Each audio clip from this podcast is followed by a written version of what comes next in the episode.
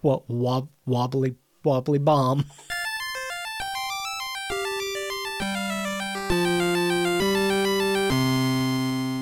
I'm Zach, I'm Riff. And I'm Kevin. and it's time for b- b- video games. Hot dog. Okay. Number 147. Yep. It's a podcast about video About games. video games.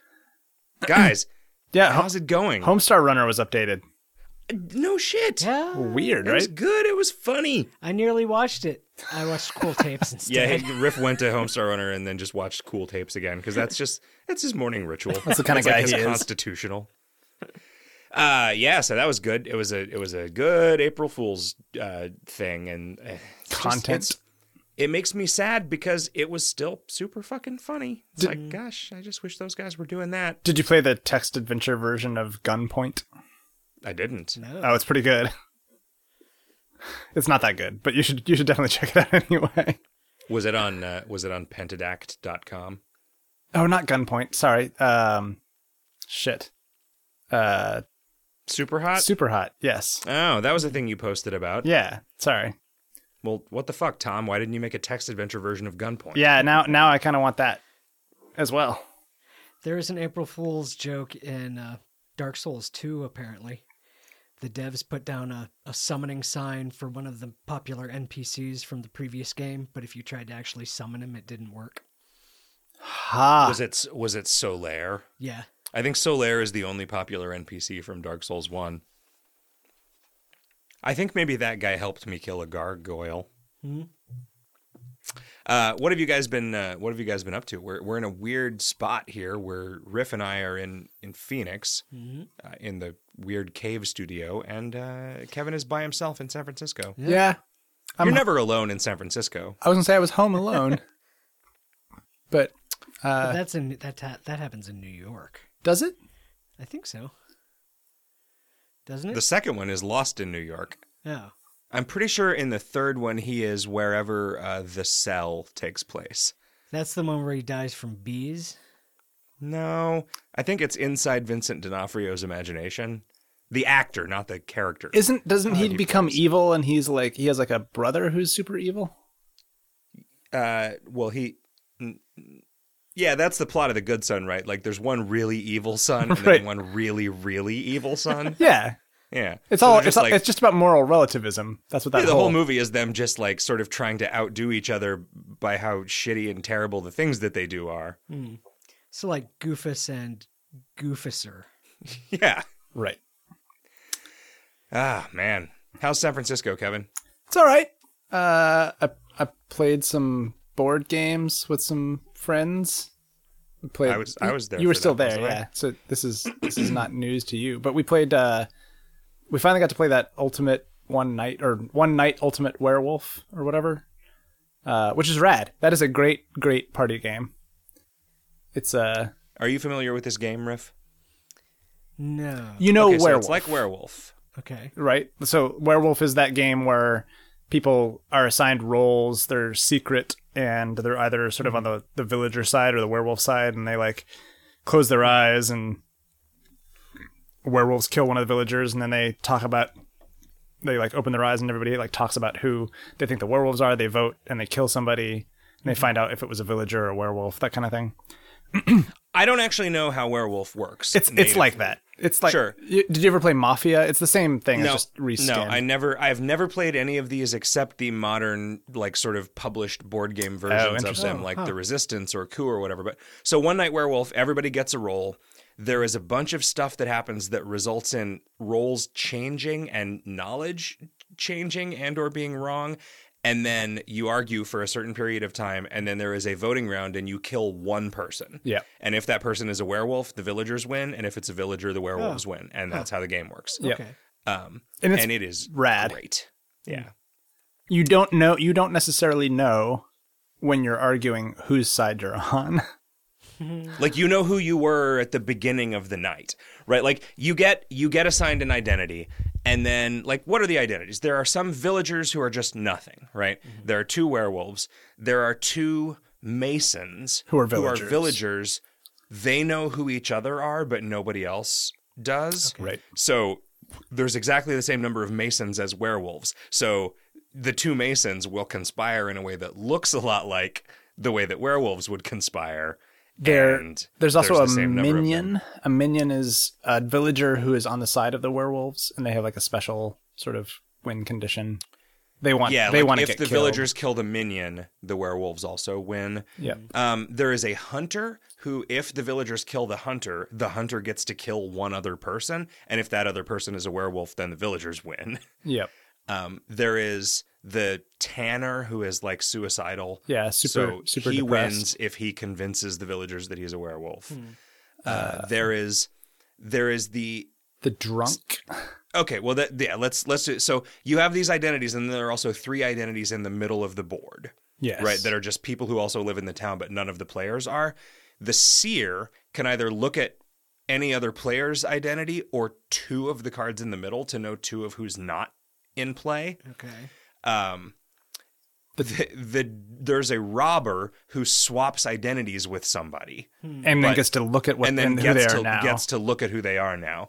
There is a drunk who randomly swaps his identity with one of the center ones And doesn't So he get to just look at doesn't one. know who he is. yeah, Um, there's a troublemaker. then there's one more. There is the troublemaker who swaps any two Other identities without knowing what they are. Yeah. So you end up with this situation where you're trying to figure out both a kind of weird order of operations puzzle and a who's lying Huh. puzzle. It's so fun. Interesting. There's an iPhone app that like recites all the things that you're supposed to do, so you don't have to have somebody Oh, running cool. it. there is an insomniac who, if you're the very last thing is if you were the insomniac at the beginning of the evening, you get to look at your card and see what you are at the end of the night. Yeah, so you know if you've changed. Yeah. Cool. Um, and it's just rad. It's just like because you don't necessarily know what's on the board because of the three in the middle. So like there might not be any werewolves, for example. That's entirely possible. Have you? Did you ever hear that story about one of the original werewolf games played at one of the popular fantasy game cons, where the the guy running the game put no werewolves in the deck, so the villagers were just fighting over who they were going to kill. Did you do it on purpose no, as wait, like a social it- experiment? Maybe I've got it backwards. Maybe he put it all werewolves. I don't remember anymore. No, all werewolves wouldn't work because they would all they would They all know- open their yeah, eyes. werewolves know who Oh, each that's other right. are, Narrow- right? Yeah, that's right. The werewolves. Okay, so yeah, it They- was just all villagers. No, he did it on purpose as a prank. Is the idea that the werewolves know who each other are because they go out at night in like a bacchanal orgy? Yes. Okay. Are there always so like in a game of regular ass werewolf, uh, regular ass werewolf? It's just the ass. It's just the turns. ass that Yeah. turns when you moon someone. your ass, when you moon someone, your ass is all hairy. Uh, in a in a game of werewolf where there's like 15 people playing, how many werewolves are there? Oh. I always heard two werewolves, but I don't know if it scales up to 15 or not. It, I think it is some proportion of the number of people that you have playing. I Does- don't remember what it is. I mean, though. are there? Uh, I mean, I'm sure that there are, but like, it not in recent developments. Were there originally like weird other roles in werewolf games? Sometime, I mean, the the very very basic one is just the the very original one was just was Mafia actually, oh well okay yeah and then I think Werewolf came after that, as far as I know. Because I find myself wishing, like, I feel like the game would be more fun for me without the minion in it. Like, I kind of don't like the Resistance Avalon as much as I like the Resistance because once you get to the point where there's all these weird extra things to keep track of, it rapidly like gets Yeah, outside of my too ability to keep a sort of confusing, a social and and truth web in my head. Well, but that's kind of cool, right? Like once if it's too complicated for anybody to ever be sure, then it's more of a game. And if it's especially with a 10 minute time limit, which is something that they enforce in the one night thing just to keep the game moving along, it's it becomes it's sort of like that like Bennett Foddy's speed chess. The individual matches are not necessarily all that compelling. What's fun is playing it over and over again with the same people and developing like a meta game as you start to learn about how people like those Portray guys themselves. play uh, rock paper scissors in tournaments. is there like has the same guy ever won that tournament two years in a row. I don't know. I thought I read something about people there there definitely being some skill to it, like some ability mm-hmm. to predict what your opponent is going to do.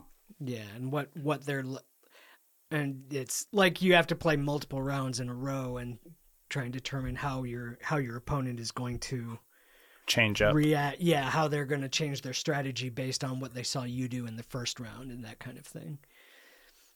It's the sort of it, it's weird because it's the sort of game where it's completely random unless you start overthinking it, at which point it sort of develops the potential for strategies. Hey, speaking of which, I'd like to give a shout out to our friends on the Overthinking It podcast. Uh, on my uh, on my drive back from San Francisco to Phoenix, I stopped for the night in L.A. and had uh, some dinner and some drinks with Overthinking Its own Matthew Wrather, and uh, it was a lovely time Nice. again.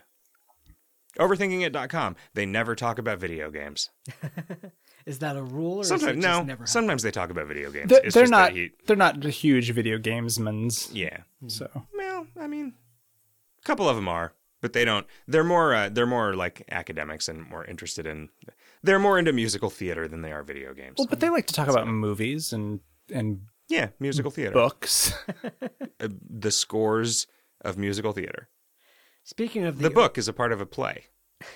Speaking of the overthinking of things, I joined a uh, Nomic game recently on, Oh, Is it on Reddit? on Reddit. Yep. Describe Nomic.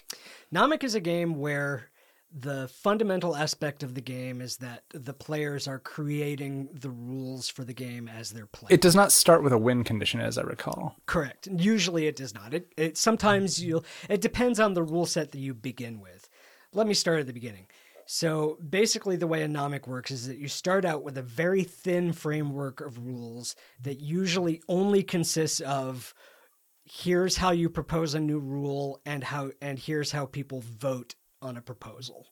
And maybe there will be a very very simple win condition like on your turn you roll a d6 and that's how many points you get and whoever gets to 100 first wins but but usually on on internet games that gets that gets omitted.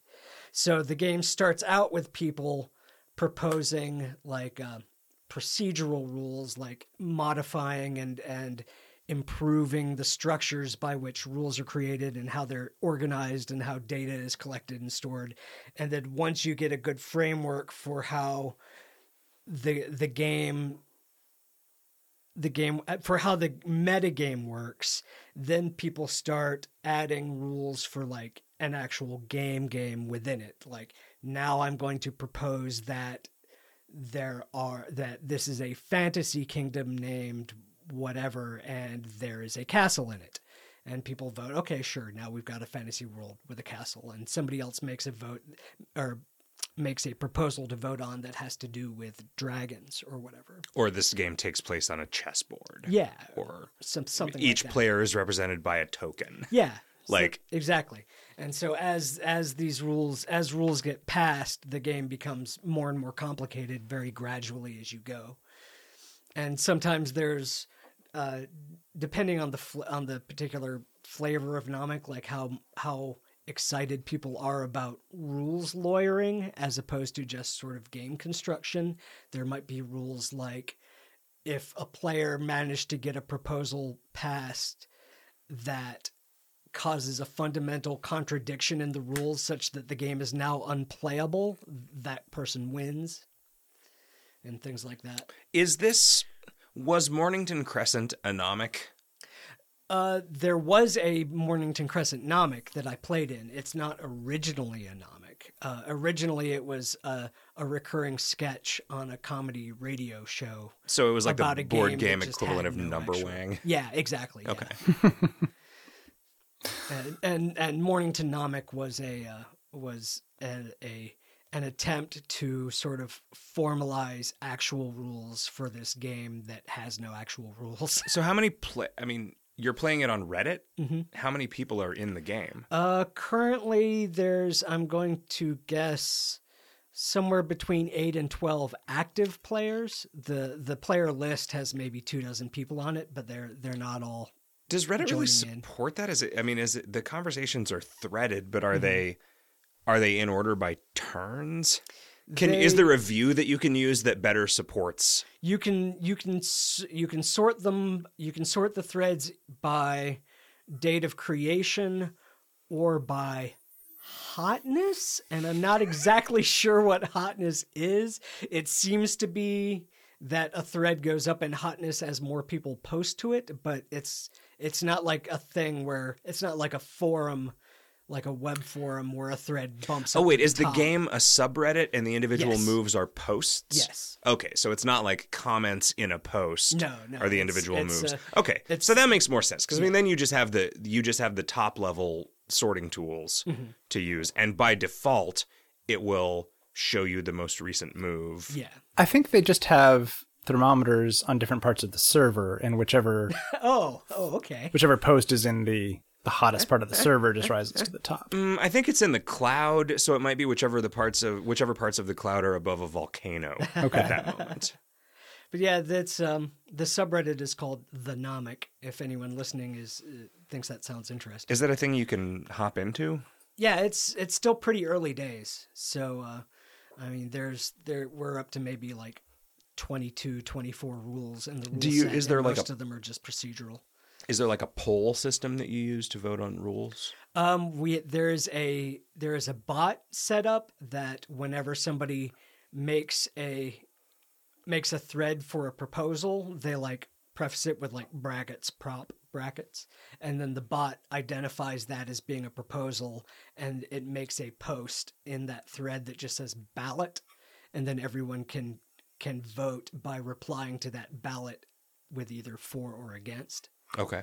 and then like the mods take care of of watching to see you know when enough votes have been cast that this either passes or fails It's like a weird sort of. It's like a logician's blank white cards. yeah yeah like a Kind re- logician uh, or uh, or rules lawyers blank white cards yeah yeah it's Well, interesting What have I been doing? Yeah what have you been doing video games? Nothing. Mm. I've been rearranging objects in my house, sorting them by size. Yeah, did you like drop a you dropped a box of toothpicks?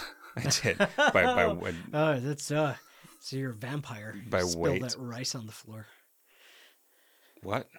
Uh, you, th- there was uh, one of the one of the lesser known fables about vampires is that you can you can mess them up by throwing some rice on the floor because they're all really OCD and they have to stop and count the grains of rice. Huh? Is that why you throw rice at weddings so vampires So don't attack the vampires, yeah. bride and groom? Exactly. Yeah. Okay. That's So are birds like the true. Opposite no of vampires? birds are opposite vampires, I guess. Well, no, birds are okay. Birds are employed by vampires to clear out rice from places. Vampires invented birds as a way of. like, see, this is why we need the Crimson Guard. um, but no, I've just been moving things. I'm trying to kind of rearrange some space in the house so that so that Emily has more room to put her junk places, and uh, I have a lot of containers filled with things. I have a lot of shelves and drawers and so one of the things that happened is I accumulated a bunch of stuff and then I moved into a house that was way bigger than I needed for all of the stuff that I had and so I was able to accumulate a lot more stuff without generating any clutter because there was hmm. so much built-in storage but now it's all full of garbage Like, Have you have you just been of keeping all of the garbage that you've been generating for over the yeah, years? because I mean, I don't want to pay the city. Like, the, what, like, Okay. You got a whole room that you're What not this? using. It's You might as well have a garbage room. communist Russia. Like, why do I why do I have to pay to have my garbage hauled away? Actually, that's a good point. I never really thought about it, but hoarders might just be really considerate people who don't want other people to have to deal with their garbage. Oh, yeah. Sure. Well, until they die under a pile of it. Then somebody has to do. I mean, I guess the really nice hoarders are the ones who have a dead man switch attached to a arson machine inside their house. so as soon as their heart stops beating, Oh, it's just, just, like an Aeon Flux. okay. In the in the the cartoon, Yes. the shorts version of it, or the Uh, long version of it, which wasn't as good. I believe it was the shorts version of it. There's there's one of them that continues after she dies, and you see like her face lights up on a control panel, and then the her apartment gets burned down. That seems like a thing from the shorts. That like I thought she the ones- died um, several times. She died at the end of every one of the the end of short ones. one, yeah. but the long form ones, does she still? Like, I thought they kind of made it into it like it had words and stuff and wasn't as good when they made the long version of the. The um, yeah. The, well, there were like three versions. There was the there was the shorts version where the shorts all chained together into a single story, and then there was a shorts version where the shorts where none of the shorts were connected to each other. And so in the first version, she only died at the end of that oh. story. okay. But in the in the sh- in the the second version, she died at the end of each short. And And there was the there's salute your shorts version where she went to camp. Right, and and those those two versions were the liquid television ones, and then eventually she had her own half hour series, and that was the one where she started talking and stuff. and then there was the live action movie. Right, I haven't actually seen that. That one, it was all right. Yeah, It was Yeah, not but you like not- everything. terrible. Like I was expecting it to be super bad, and it was only Well, no, super Regular bad. Is a different, bad. different movie. I thought Aeon Flux was super bad. Fuck me, right? That's a super bad meme. Well, have you guys been playing any video games? Like the Aeon Flux video game. oh, that would be pretty rad, actually, if there was such a thing. I mean, in a video game, you always die at the end. mm True, possibly several times. I played some uh, Vamp and Lamp, or Lamp and Vamp, depending on how you want to. And Look at which of the two things on the screen you look at? Yeah, because the game title says one, and the uh, the browser window says the other. So you know, It's I sort of like the classic REM uh, REM album, "Fables of the Reconstruction" or Of the Fables. "Reconstruction of the Fables," Yeah. depending on which way you read it. well, or it just keeps wrapping around, right? Fables of the Reconstruction of the Fables. Except the in catalogs, it's just called "Fables of the Reconstruction." Well, that just ruins I everything. know. Yeah, you got to put. Cheat. Yeah. Oh man, you know what they should have done? They should have had it listed twice: REM, Fables of the Reconstruction, and then R period E period M period Reconstruction of the Fables. Because Ah. it was always you often could find in a list of albums two different REM sections depending on Whether they how yeah whether it. they punctuated it or how it was alphabetized. Uh, so Vamp and Lamp is a it was a procedural death jam game. Uh, it, it won first place in that jam. Um, and it is apparently very similar to Hoplite, which is a game that I have not played. Um, but adds It's very it's very evocative of Hoplite. I don't know that I would call the gameplay similar. Okay. It- it's it's similar. you're I mean you're moving around on a hex grid. Uh, in Vamp Lamp, you are a vampire, and there are a bunch of villagers, uh, sort of searching for you with uh, flashlights, basically, and they. Do you mean lamps? Uh, yeah, well, the the priests have lamps, the villagers have flashlights. You're a mummy, and the villagers have flashlights. yeah. Um. And so, like they they're moving around and facing a particular direction, and if you are near one of them in the darkness, you can bite them. Um, Oh, so it's like the opposite of uh, uh of what what's that uh that iOS game we really liked that the Papers Please guy made Helsing's something Helsing's Fire. Yeah. was that That was that Lucas was the Pope? Papers, Please guy. Yep. Lucas Pope. huh Whoa, I did not know that. Huh. That's fascinating. Um, I only found that out recently. yeah, so it's I mean there's so there is it is evocative of Helsing's Fire as well, which is kind of interesting. Um, and it gets more and more complicated as you play. There's like more uh, characters on the screen. And then they introduce these priests, which have a shorter range, but uh, it's the three um, hexes in front of them is where the light is shining, so it's like harder to approach them. Um, and then Yeah, they have like cone vision. Yeah. Their, their cone of vision is twice as wide as a normal villager. and then the um then there's these like glowing fire orbs that are just surrounded by light so you can't actually ever approach them or kill them um which are but their movement pattern is a lot easier to deal with so. I played five or six games of it, and I could never anticipate whether I was going to die after making a move or not. so there's a bunch of rules to it and i i don't know all of them. Like i do not know yet what pr- precedence uh, an individual little villager has over other villagers in terms of who moves first but I do know exactly how each villager moves. Uh, the guys, the the regular villagers always turn right, uh, and the priests always turn left, and then the little glowing spirit things always just turn around. Um, which gives you a, a, a lot of predictive power, over how things are going to go. And then there is probably some simple rule that I just haven't noticed about who goes first because it's it's not as simple as like all the priests go and then all the villagers. It's it might be like top to bottom or something, left to right. I don't know. I just you have this bat ability that lets you jump one hex Right. basically. Every time I use that ability, I land and instantly die, and I don't understand why. Are you doing it while you are in in the um the the light? Like to get out of the light, Yeah. maybe, yeah. So if you do that and you're within range of the priests, they will throw their like holy water at you and do a ton of damage. So if you were in the light at the beginning of your turn, Yeah. so I mean, like basically, if you ever get in the light, you're fucked. No, because if you turn into fog, they don't even notice you. Oh, So fog is fog is more useful than the bat uh, in a lot of ways, but it damages you it, or it costs life every turn. So it's a little resource intensive. you know, I take it back, Kevin. You shouldn't play Hoplite because I think that you will play it obsessively until you get all the achievements. Until I die. yeah, That's one of the achievements. yeah. play Hoplite until you die. Thanks, Stanley Parable. Um, I can- doing everything. I continued to play a little more 2048, uh, and then I read that really long uh, sort of development post that uh, Asher and Greg posted, sort of like going through a lot of their thought process on the game and talking a little bit about, or sorry, because they made threes, which was then um, copied into 1024, and then that was sort of copied into 2048, which then went viral for no obvious reason.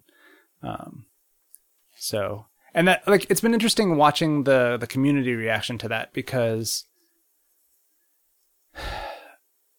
people are upset that that 2048 is effectively a clone and it's, it's so popular in the zeitgeist without sort of referencing where it came from.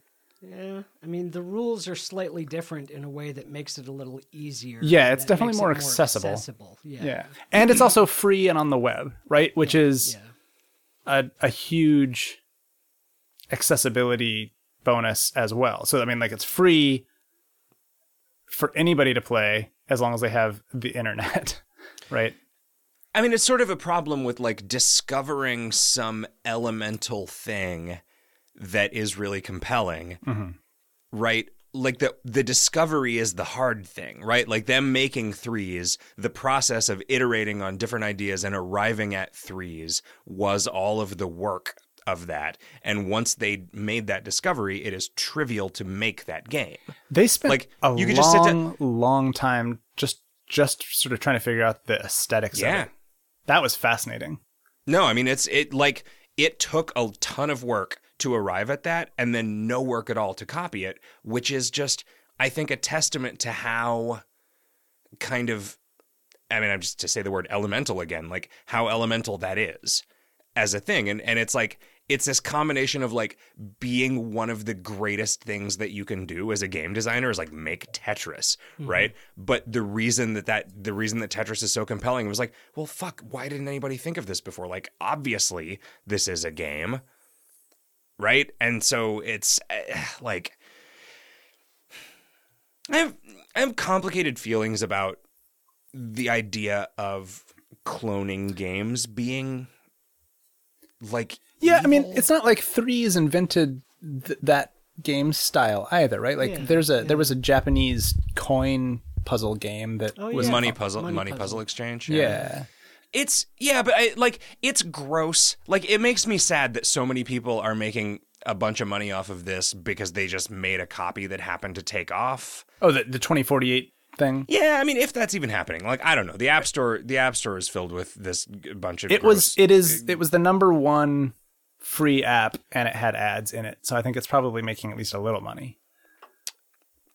I mean, I am less. I I I am I am not even particularly upset about 2048 at all because they they didn't just wholesale copy the game. They made adjustments to the rules in a way that they thought made the game a little better. And I kind of agree. I enjoy 2048 more than I like threes. Hmm. So it's not like some some dip who puts uh, a complete clone of Flappy Bird on Xbox Indie Arcade or whatever, you know. Yeah.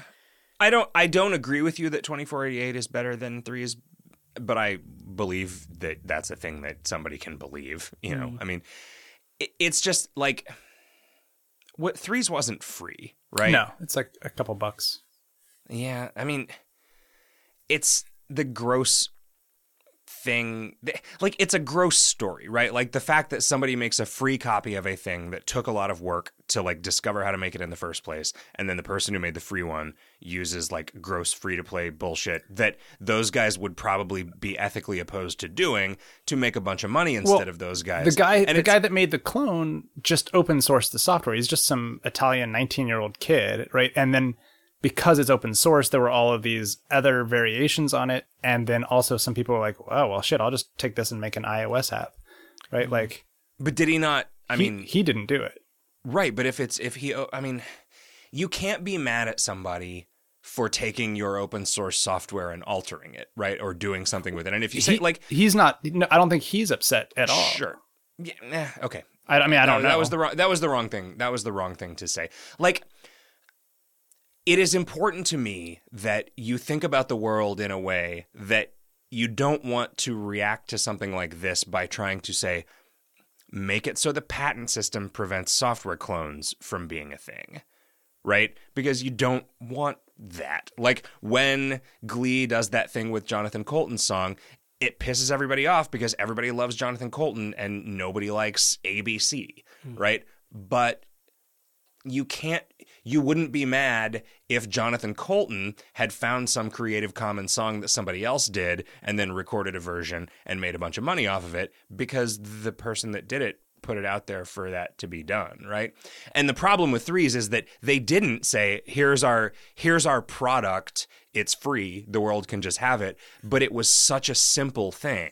Mm-hmm. Like it was so like elegant in what it ended up being after all of the work that was put into it and so just comprehensible that it was very easy to make a copy of mm-hmm. and you need that in order for progress to get made and it the fact that it sucks when I mean, that's how we got Ms. Pac-Man. I mean, that started as an unauthorized clone. yeah it sucks it sucks when gross things happen to people that are really likable right. you know but i- it's like what are you gonna what are you gonna do about it like that's it has to be like that i mean it's like if you want free speech you're gonna have to put up with assholes I mean, and there, I feel like the at least in that long that long thread where they talked about it, they were they were sort of in a mixed emotional state, right? It was this doesn't feel awesome, but what are you to do? You know, like it's it's just the the way things happen. You know, i mean have they have they weighed in on the the cloning stuff at all We've talked about it a little bit. Yeah, because they seem like they would probably be pretty zen about it I think they are sad, but uh, the people around them are more upset than they are. I think, right? Because it's like they see their friends getting kind of screwed or whatever, or not recognized, and that's where the the outroar, the outroar, the uproar, yeah that's that's a word. outrage comes from. I mean, I just like I think everybody should we should all just be a bunch of little Zach Barths about this, right? like Zach Barth made Infiniminer, Minecraft was a clone of Infiniminer.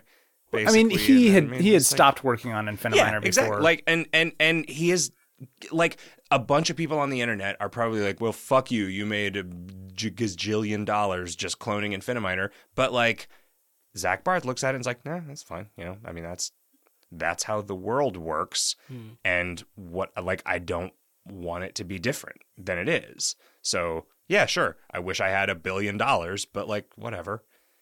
Why are there so many uh, Zachs in video game development? I don't think there are that many.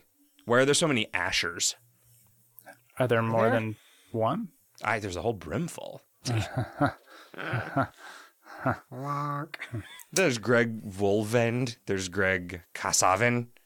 Uh, Yeah. There's a guy named There's a guy named Greg Johnson who worked at Binary Systems who made Starflight, and then I think he also he went on to work for uh, Toys for Bob. Um, Greg Costikyan. Yeah, Mhm, Yeah. he made uh, pen and paper RPGs. Yep. He made a Facebook game once. Right. Did he?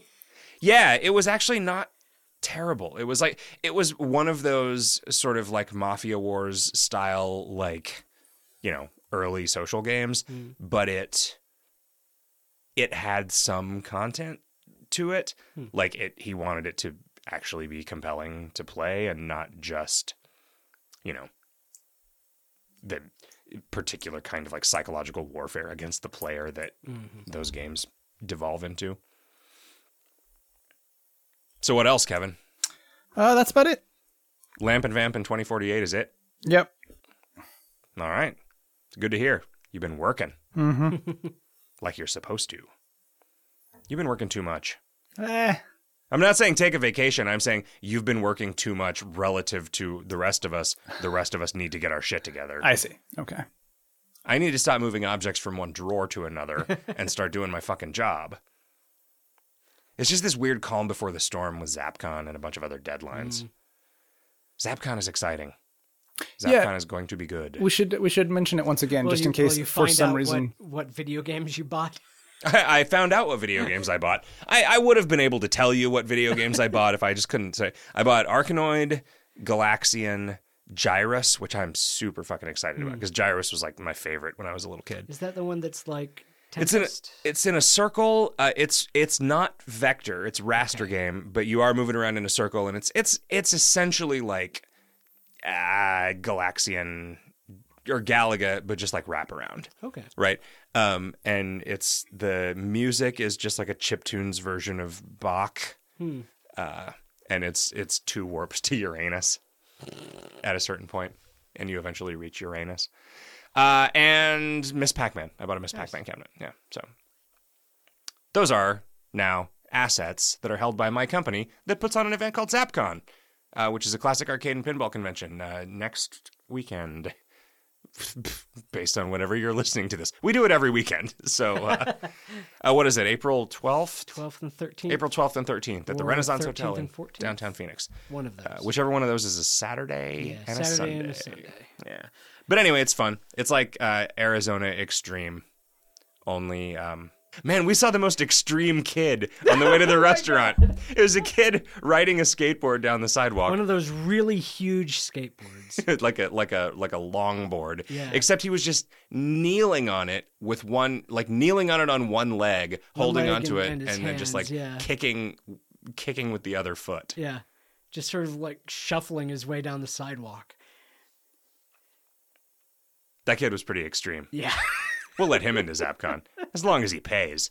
You got to pay. We're not running a charity That's yet.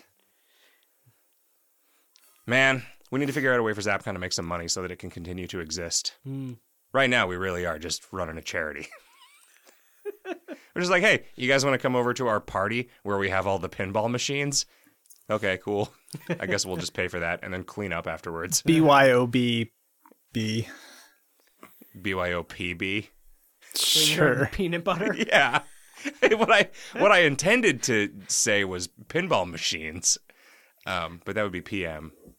But BYO PM, there's too many ways to bring your own Prime Minister. post meridian.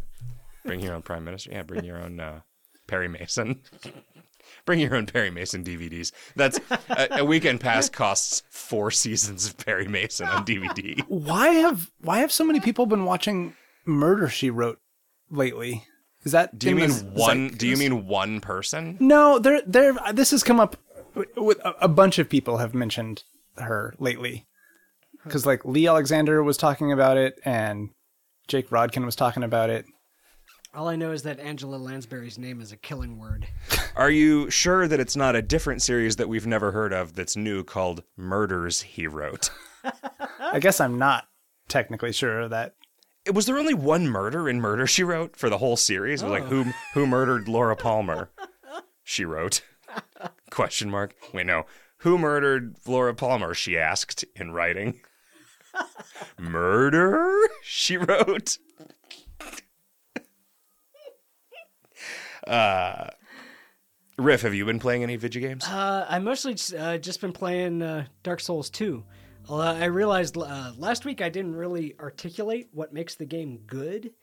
I kind Okay. of talked about you know how hard it is, but what's really cool about the game is that it seems like the developers' uh, goal was to make a game that's as hard as possible while making it also as fun as possible.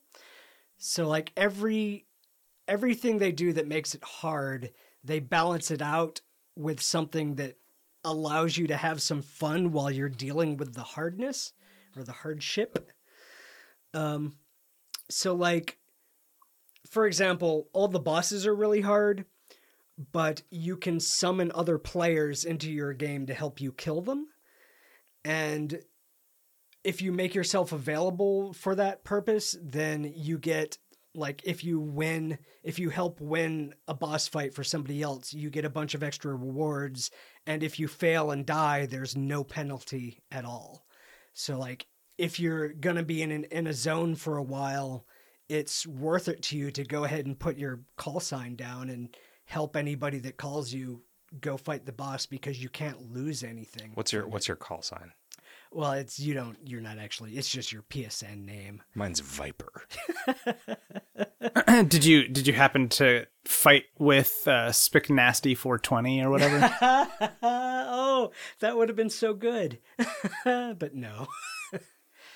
um and there's there they also do things like um uh so like exploring is difficult because of the way all the monsters always respawn and uh there's the the levels are full of like traps and ambushes and stuff but they balance that by having there also be a lot of like concealed treasure that you can find and also players can leave messages in the world for each other. Like you can you can put a little orange sign on the ground that you build out of a menu of words and then other people see that sign is there and they can click to read it and so people will put down messages that are that say things like you know watch out for ambush or snipers ahead so it's it's it's like you're only you're the only one playing your game but it has this feeling this community feeling of like we're all in this together All of that mood stuff was there in Dark Souls One. I Yeah. think I never mm-hmm. really understood how the summoning worked and stuff. And sometimes so the the counterpoint to the messages thing is that sometimes people lie. Yeah, So like there'll be a message next to a cliff that says treasure ahead, try jumping, and then somebody else will put a message down next to that one that says be wary of liar. and uh I would pay a thousand dollars for the ability to just put a dick butt there, there was uh, as a glyph. I have seen a message. There's one area where you're uh, you're walking down this forest path, and there's this sort of low stone wall bordering it, and there's a dead corpse lying on top of the wall with its legs down. So that as you walk past, there's this corpse butt in your face as you walk by, and somebody put a sign down next to that that said "tongue butthole."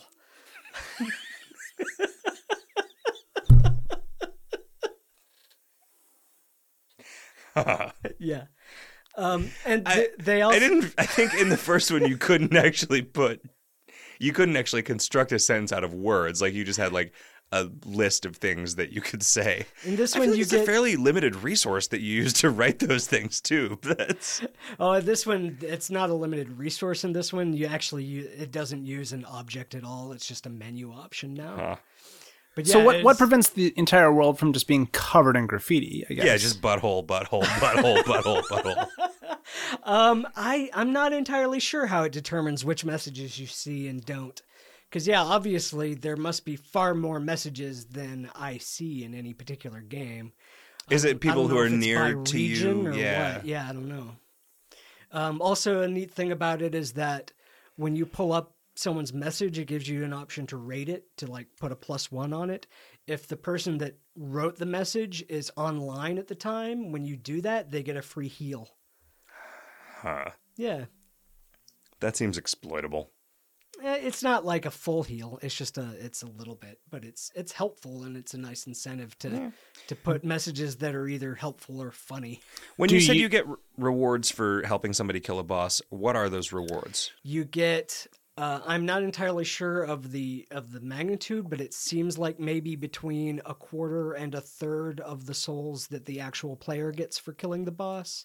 Huh. and um, you get uh, free refills of like your Estus flask and your spells and the durability on all your weapons. And it seems like they're also going to, in the next patch, they're going to make it such that if you are uh, undead at the time, it will turn you human. uh, because currently, it, uh, uh, apparently their original intention was that you would just stay undead that this wouldn't even be an aspect of it. But there was some kind of bug that was causing it to occasionally turn people human from winning a boss fight this way. So they was like ah screw it. We'll just fix it so it always makes you human. How does that work? If you're human, you get a huge bonus to item drops, but you can be invaded. Uh, in this one, it's that I believe that's how it was in Dark Souls One. Uh, in Dark Souls Two, you don't get uh, you don't get a drop bonus for being human, as far as I know, and you can be invaded whether you're human or undead. Uh, the benefit to being human is that only humans can summon other players or NPCs, and un- as and as you are undead, like the more times you die, you start losing uh, your max life bar. Uh, you lose like ten percent of your max hit points every Permanently time you die or just as a until you become human again. oh. Huh. And you to become human you have to like There's consume humanity, which is a limited resource. in in this version there it's an it's a consumable item uh, called a human effigy that they're they're they're not super rare but they're they're uncommon to do they drop from rare. monsters? I mean, can you farm them indefinitely? once in a while they're well not indefinitely because well, because the monsters, monsters, stop despawn. spawning. Yeah. Uh, but yeah, there are a couple of monsters that you can farm them from that I know of, and you find them in chests and stuff. Hmm. Like in the chests of monsters. Yes, that's where they keep them behind the rib cage. You're still having fun? Yeah, it's pretty sweet. The it's, Put another 90 hours into it. Yeah, I'm probably up to about seventy hours, Wow. and I I am estimating that I'm about two thirds of the way through the game. And part of this is because I play super slowly because I hate the thought of wasting souls. So like I will I will clear a path from the last bonfire to the boss door just like farming everybody out of the way and spending those souls because I don't want to I don't want to clear the path to the boss and try and fight the boss and inevitably die and lose all the souls I got on that path because that's wasteful. So I, I end up spending a lot of extra time farming guys until they're gone so that I so, so that those dudes' souls don't get wasted. But not everybody has to play that way, but that's how I do it. And that's it. That's uh that's that's about all I can think of to talk about. Yep. But excellent game. I recommend it. It's it is it is hard enough to be super satisfying when you succeed at something, but fun enough that you don't mind it being difficult to do that. I'm definitely going to play it when it's out on the PC. What what's uh what's stopping you like why do you prefer the PC version over the is it just because of better graphics or? Uh no, I just will never I never stick with a console game because I like my consoles are in a different room and often at this point in a different state Ah, than I am and I always have the computer and the computer always works. Like I turn on the computer and I don't have to spend an hour watching percentage bars go across if I want to play a video game like and I recognize that all these things wouldn't be a big deal if I used the consoles more often. Um I mean, you you will also not have to deal with load times, and they're kind of not great on the PS3. I mean, you get used to it, but it's like twenty second load times every time you want to warp between bonfires or when you die, and it's hmm. it's. I mean, like I say, you get used to it, but at first it kind of sucks. I mean, largely it's because I want to actually play it and I will stick with it if it's you know the only console game that I have finished in this generation was Batman Arkham Asylum hmm. which I would have just waited to play on the PC if I had known that it was going to come to it but the only way I was able to do that was by like every day when I got home from work I made myself play it because the first day I skip the day after that I come back and I just have no idea how the fucking controls work. Hmm. Like I am too old to play modern console games because I have never spent enough time with one of those controllers to really internalize how the control like I have no fucking idea if it says press triangle I have to look like an old man down at the controller to figure out which one is the triangle um, because I just never really had a PlayStation Let's see that. I guess I forgot that I have I've been playing a little bit of uh, Little Big Planet with Oh, really? Melissa. oh right because you have your you have your PS3 in your bed Yeah, and that's that is that's that's a pretty game. I I didn't get into it as a platformer, but I like the I like the art style a lot. one or two one. We've just been playing one right now. Are got- you mostly playing the levels that the designers made or playing user created? All so far, we're just playing through the campaign, all the designed campaign stuff. We just play it two player, like a couple times a week. We'll play for an hour. It's been fun. You have any particular observations about it? I mean, you know, all the standard stuff like the the platforming feels really mushy and and whatnot, but it's it's often funny enough when you f- fall and die, and they're so forgiving with extra lives that it's not that big of a deal. Um, there's a bunch of stuff that like I think I would be really sad about if I was trying to play it alone because there's so many things that you can only get with a second player. Um, and so that's been it's been nice not having to skip all that content because I'm actually playing it with somebody. How does that work mechanically? Is it like a switch that somebody has to stand on? It's they, they have a ton of different mechanisms, but it's usually like a lever or a switch, and that'll either open up access to something or they'll actually be controlling like a little vehicle that you're in or whatever. Um, there's yeah, like I am continually amazed with the engine's capabilities for making new and different experiences. Like we just finished a level where you're riding around in, a, in an airship and you have total complete control over how the airship moves around and stuff just by moving levers and stuff. There's been some some really incredible user created stuff that Yeah, it's it's really impressive.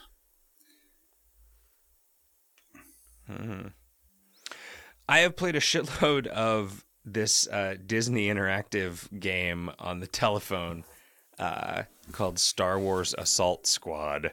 I think it's called Assault Squad. I'm gonna look. What is it called? I'm gonna look. Assault Team. Sorry, I don't know what I was thinking with squad. Um, man, it's I don't sounds a lot better. I don't know how I feel about it, except I like it's okay. So it is. It is a really straightforward turn-based RPG that is Star Wars themed. It's got this sort of collectible card element to it, like your all of the, your characters are cards and all of the items are cards. The the characters don't have equipment or earn XP. You just use cards on them to level them up. And so the cards have affinities and the characters have affinities. Then there are other cards that you have to use to like promote them past certain level tiers to like move them to different rarity tiers. And I mean, if you give them some money, you can just buy some hero cards that are already at you- those Are tiers or whatever. i- Is, this like a Magic the Gathering kind of thing? No, it's not at all. Okay. Like it is just a sort of bog standard turn-based RPG combat thing.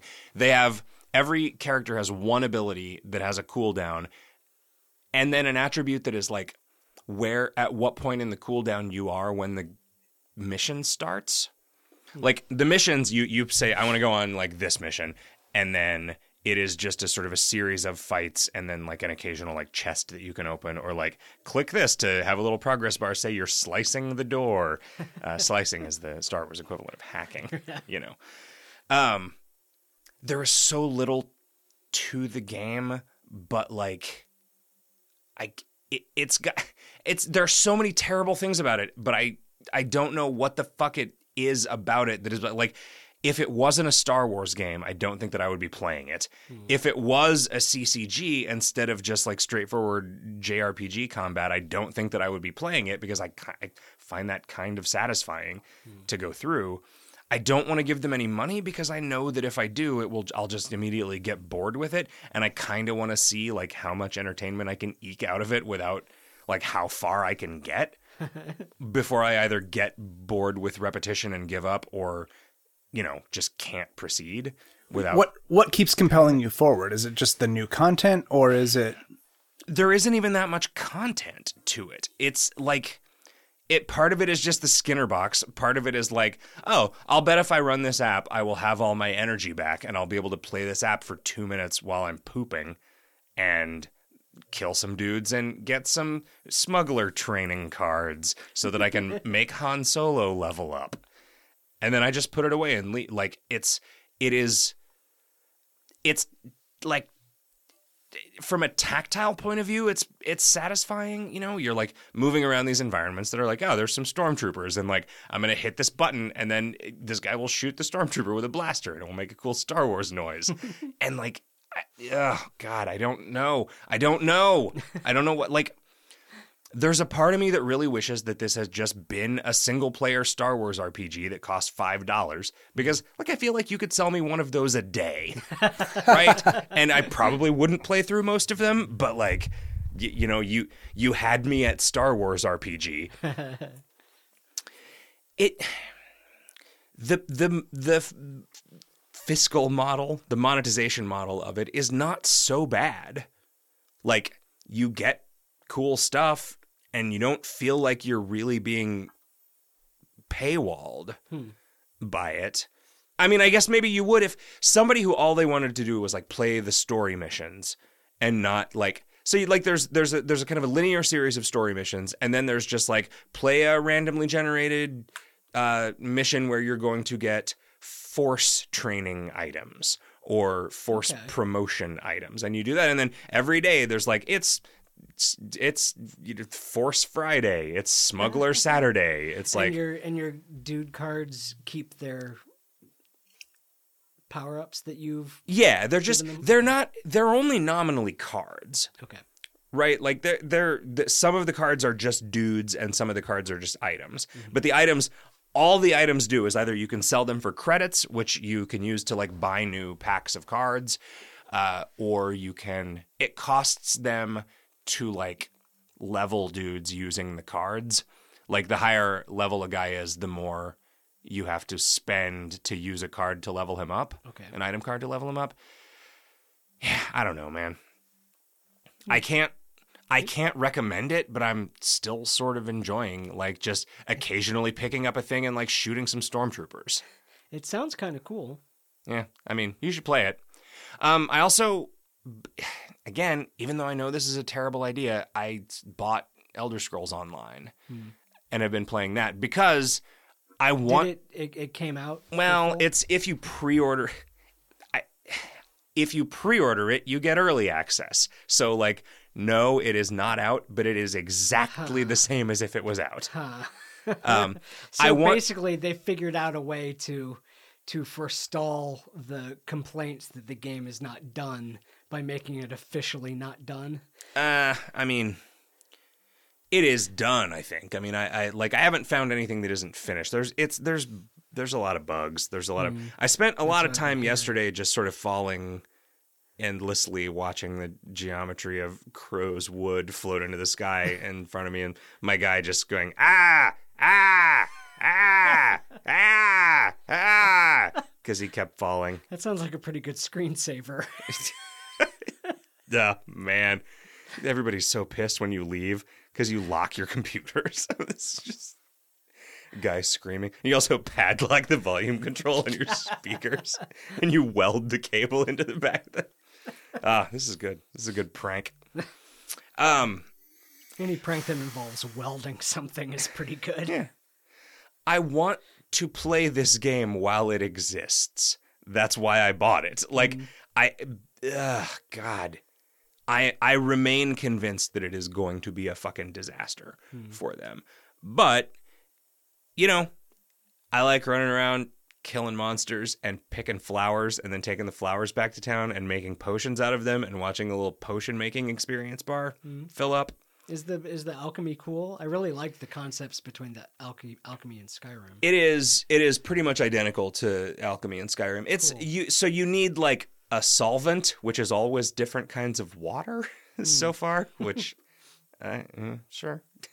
Um, natural. You get natural water, which you find in people's canteens. You can't just like get it from nature. From a puddle. Yeah, there's like a there's like kind of a snarky thing in the intro to alchemy textbook. That's like, and no, you can't just get it out of a puddle. Like, oh, okay. Uh, and then you put two ingredients in it, and they have to be two different ingredients. And then every ingredient in the world has like four properties that you have to discover, and the only way that you discover it is by making a potion with two things that have a matching property. Okay. Does Um, it include because like in Skyrim you could find out the first property by just eating one? Uh, you know, I don't know. I haven't tried that, but it's it's possible that that's a feature. Like you right click on an item and it just pops up a context menu with a bunch of different things you can do to it. So maybe that's uh, maybe that's one of them. Um, but yeah, I mean, I'm just you know, made guy guy has a sword and a shield. Today I today I did a quest and got a cool fire sword. So Nice. that's like that's exactly the kind of thing that I want Yeah? out of my video games. Like I want to do a quest. That quest involved killing a great big skeleton Nice. and then getting a fire sword. So like, okay, you Sold. this is my game. Um, the it's got the the sort of modern MMO problem where they go to all this trouble to emulate the kind of fidelity of experience that you would get in a single player game from 10 years ago in terms of just it being like all set PC and like ah you do things and then the world change like you burn down this building and then this building isn't there anymore or whatever. But the fact that it's an MMO means that like your best case scenario is that you see a bunch of shit that doesn't make any sense and the worst case scenario is like well, I'm supposed to kill this boss, and I keep walking into this room where this boss is, and then somebody else kills him before I can get across the room to put a hit in on him. Mm-hmm. So then he's just dead, and my quest objective is still to kill this boss.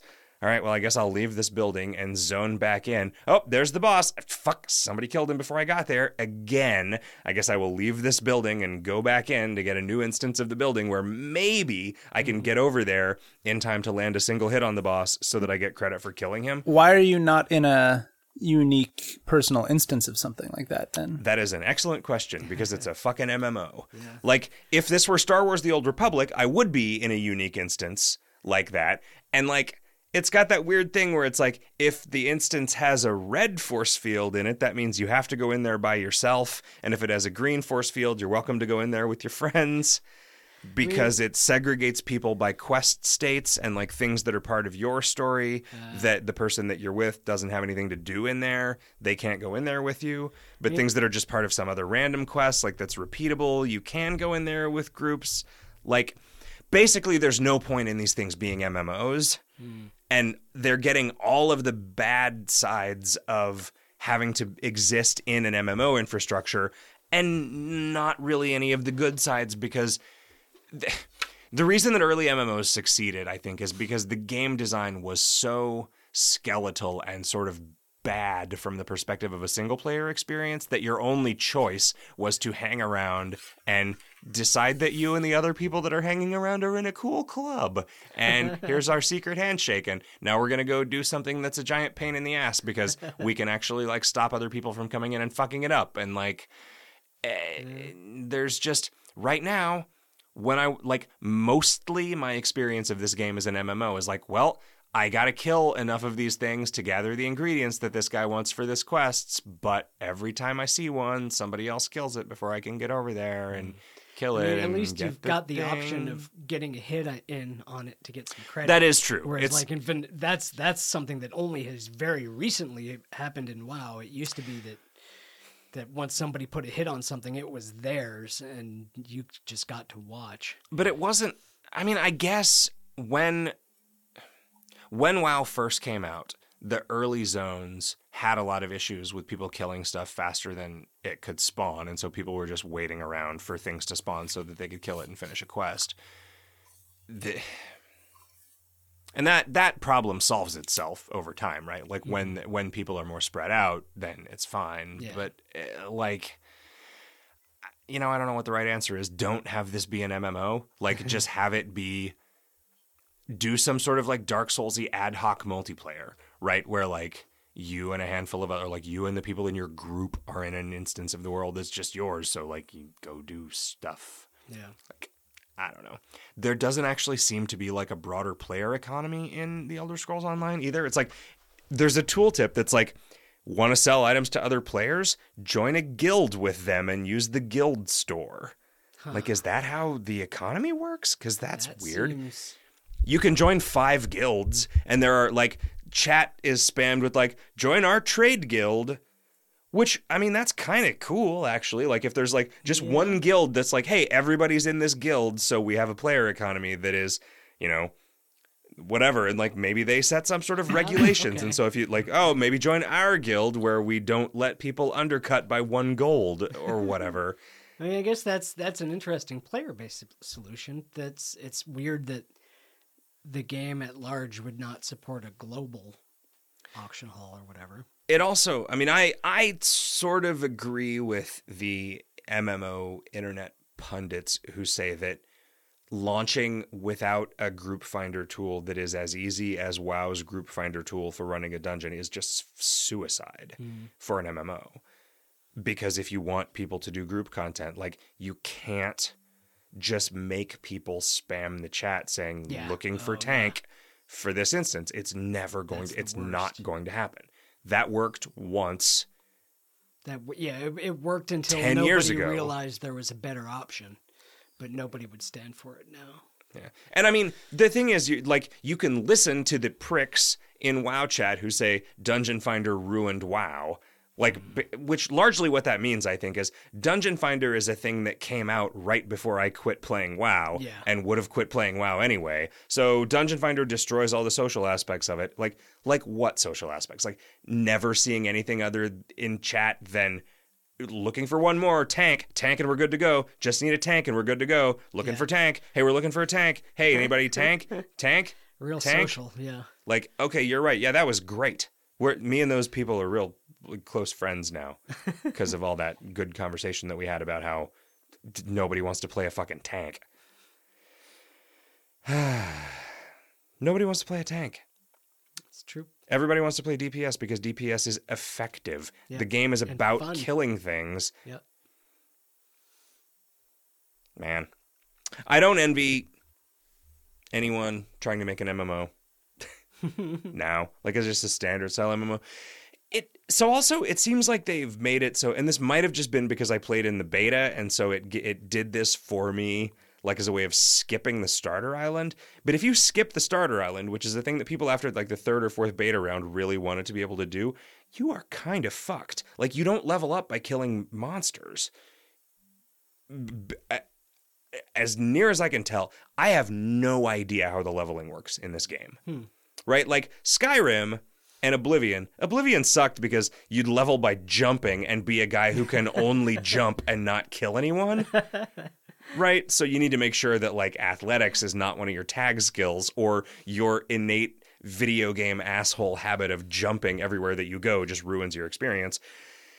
In this, like it seems like like every once in a while I will get a skill up after doing something that used that skill. Like you know, I uh, like oh, I just I killed a guy with a sword, and then my sword skill went up. That was maybe related, but more often than not, I will just like get a notification that I have leveled up after I finish a quest, and then just a bunch of my skills will increase by one.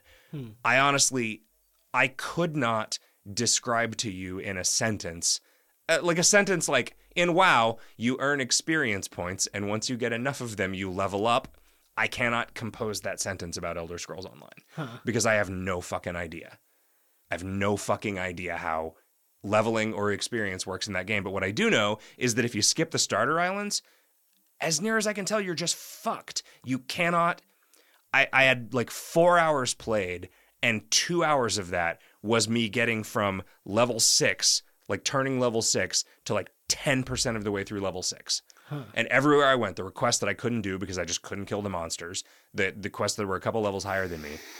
I kept asking in chat, like, can anybody tell me where the fuck I am supposed to go at level six? Like, I can't get past level six. And they say, do quests. And I say, where? And they will they would tell me about quests that just didn't exist. Hmm. Because so many things are predicated on the quest chains that come from those starter Oh. islands that if you skip them, there are like a quarter as many quests out in the world. So in a way, this makes me think that they were just like, oh, you just want an open world with no uh, like theme parky hand holding. Here you go, fucking choke on it. Yeah. Because fuck you if you want to get past level six, I guess. Yeah, Can you? Can I mean? Can you now choose to go back? Yeah, yeah. To the, okay. you can, and and I did, and now I'm level nine. Okay. So that worked. It's just eh, I don't know when theoretically at like 10ish it kind of opens up. Like 8 hours into a character is when it kind of opens up and I hope that that's true. Almost every monster that I fight is within a couple levels of me no matter where I go. Mm-hmm. So I don't know if there is some kind of scaling and if so how they handle that with multiple people around.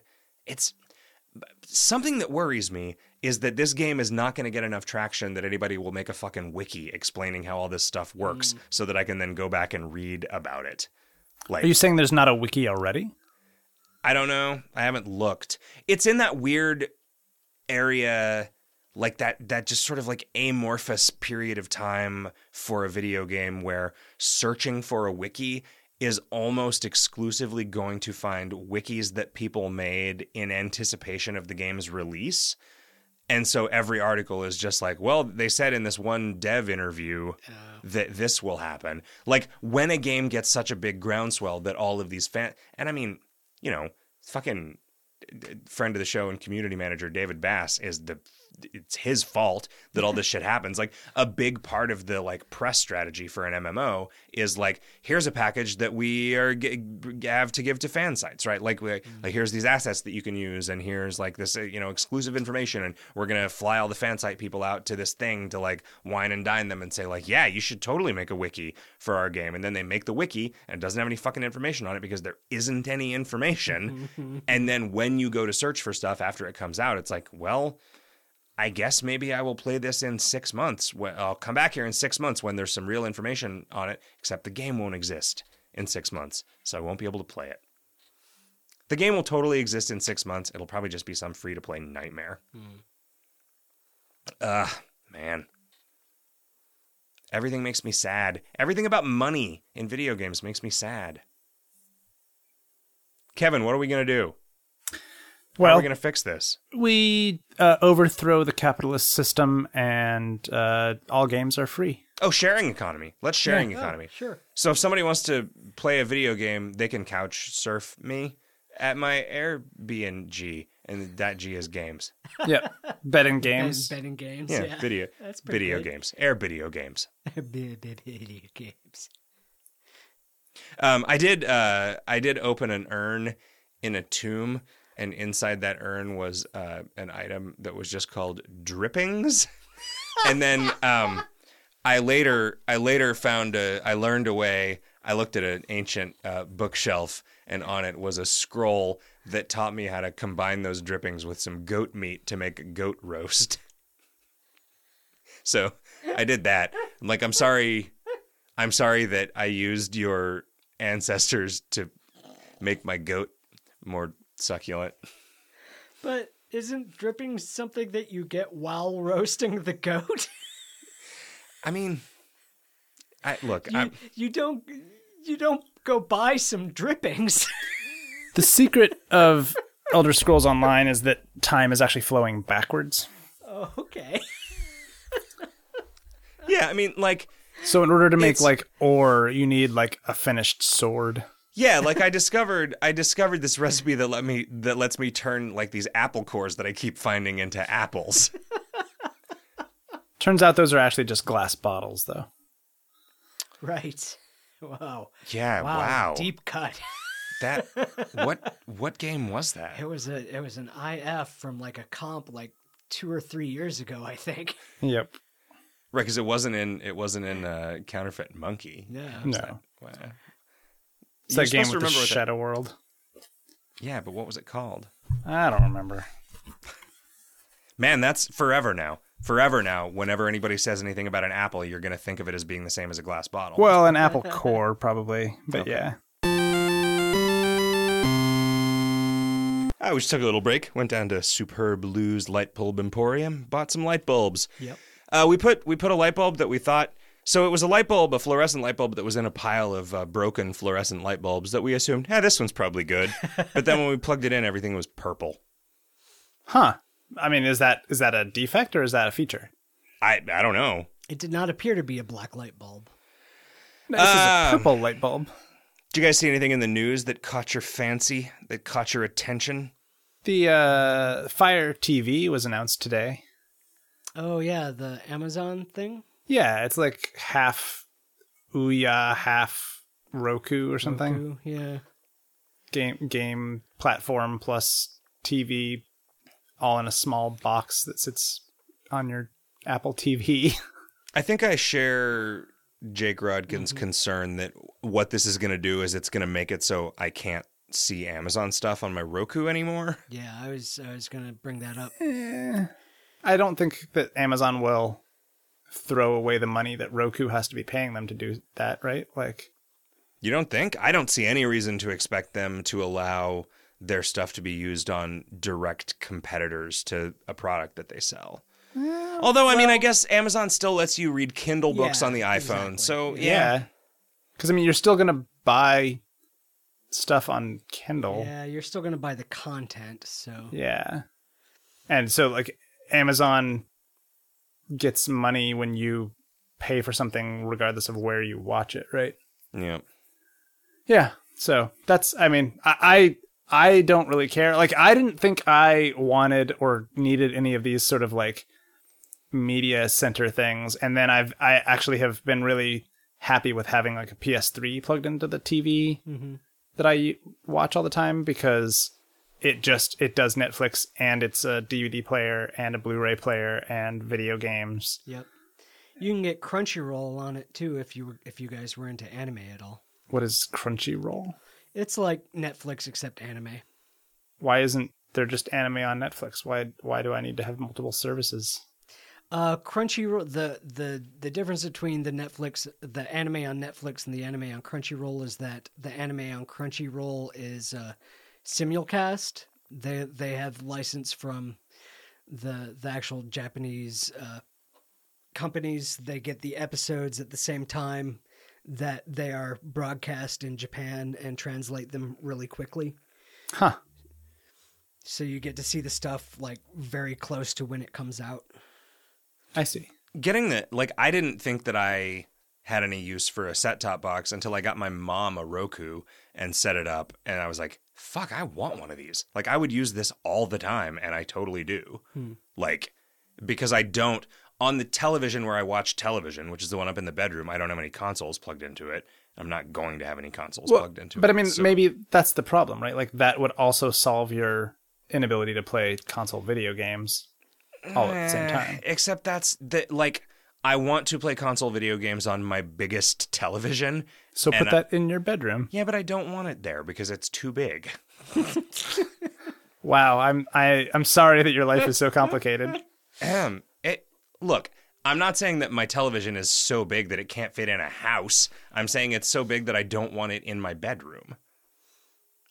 Okay. Mister, I don't want to sleep in the living room.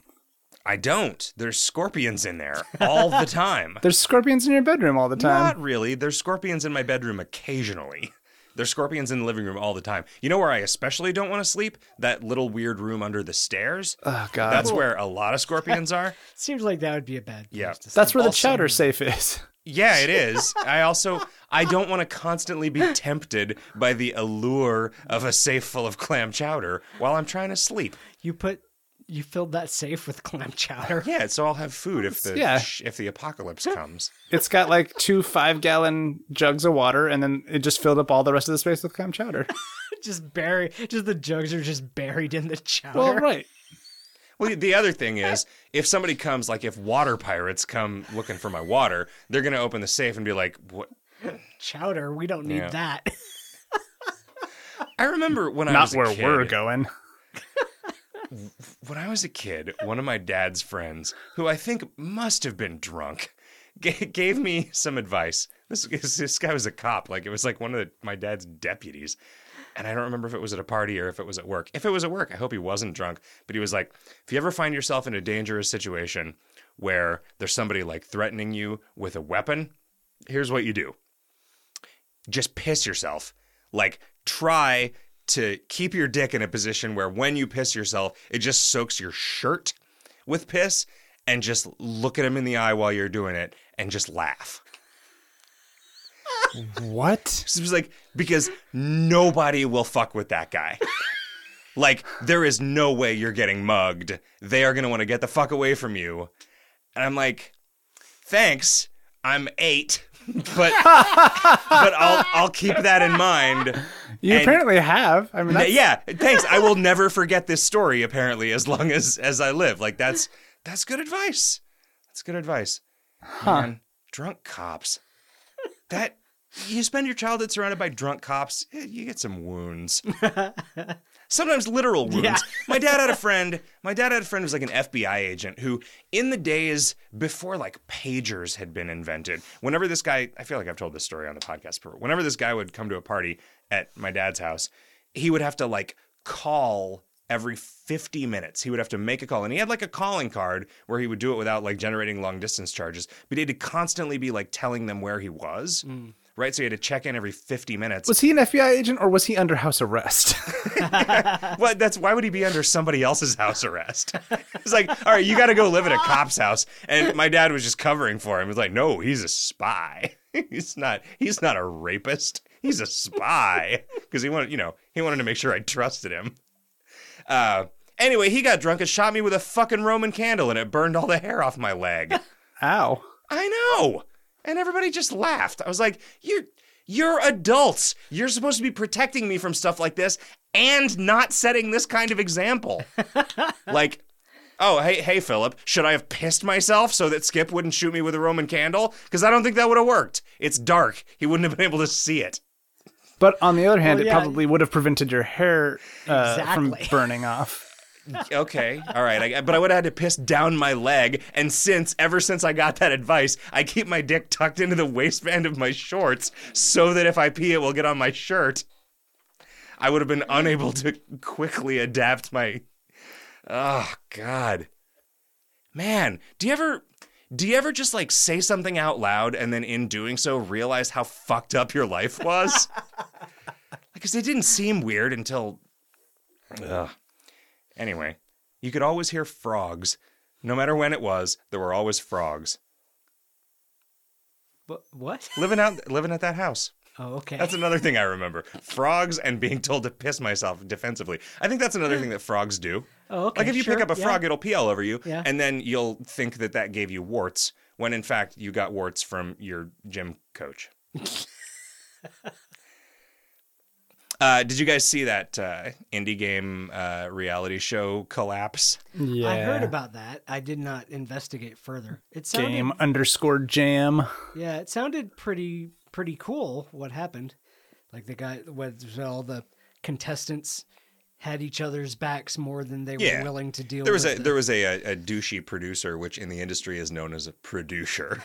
uh, eh, so Do you want to give some background as to what this was for people who have not heard anything about it? you why don't why don't you uh, why don't you summarize it? Okay. Uh, so I'm not entirely sure. I don't know much about the the corporations involved, but it sounds like a, a, a new media company, maybe Polaris, um, which has like a, a YouTube channel where they, they make a bunch of content. Um, got in their heads the idea of doing a sort of indie game jam thing where they would get a bunch of teams together and have them do a, a game or whatever. Um, and they you know they approached some some indie game developers that they knew and and everybody seemed like that seemed to think that that would be a good idea you know and sort of get some exposure about like how games are made and that kind of thing and then somehow from those early days it kind of transmogrified into this kind of bizarre thing that didn't res- resemble a, a game jam anymore.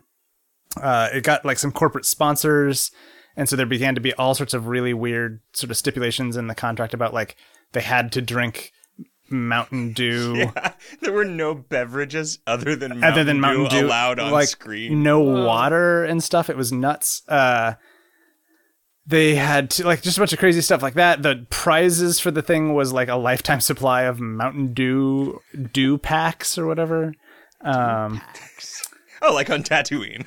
Yeah, that was the thing that the stormtroopers rode around. and then like it, uh, of the four days that they were going to shoot, only one day was actually devoted to making a game, and the rest of the days were like they had to make a let's play. That was like their first challenge, and they had to do they were going to do like some competitive gaming, and they had to do like just a bunch of stuff that isn't really part of making a, an indie game or a game jam.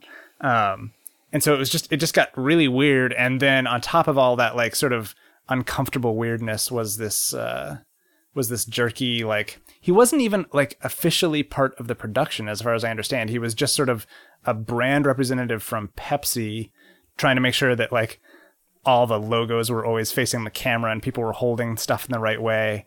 Um they like one of the kids uh one of the guys had like colored nail polish and they made him remove it because it was interfering with the the shots of the Mountain Dew cans and shit.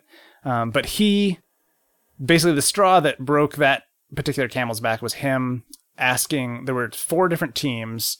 Two teams were I think there was twelve people total. Two teams were just guys, and then the other two teams each had one girl on the team. And he was like just sort of I don't know if I think he was just trying to like elicit responses. Um, and so he was like, he asked the two teams that had just guys. Do, do, so some of the other teams have girls on them. Do you think they're at a disadvantage? And then he asked the team with Adriel Wallick on it. Um, do you think your team has an advantage because you've got a pretty face on it or something like just something like that? And it, yeah, and it was just like just super super like sexist and annoying and like you know A- adriel wallick's like this she was she's like been doing like hardcore engineering for years and years you know like i think she worked on it like i don't know uh boeing or raytheon or something like that. She worked on satellites. I think she's like an aero aero astro engineer or something like that. And so like i don't i think she said actually we're at an advantage because i'm an amazing engineer or something like that. Just kind of like fuck you. Um but like just I, I think that like they finally were just like you know fuck this guy. Like this is just not worth doing. So.